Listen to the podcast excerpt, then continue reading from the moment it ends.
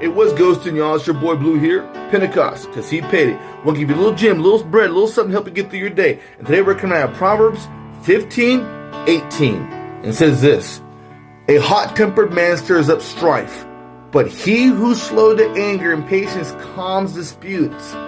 Patience. Patience are a virtue for a reason because they are very hard to obtain. Slow to speak, slow to anger. Most times, take it easy, relax, get the whole story. Patience are a virtue. Proverbs 15, 18. There is a reason for it. Just take it easy. Anyhow, God's grace to you, much love to you. Remember, love, peace, and accountability. Be that person. Show people how the Holy Spirit truly works in your life and be an example to everybody. And remember, Pentecost, because he paid it at all costs.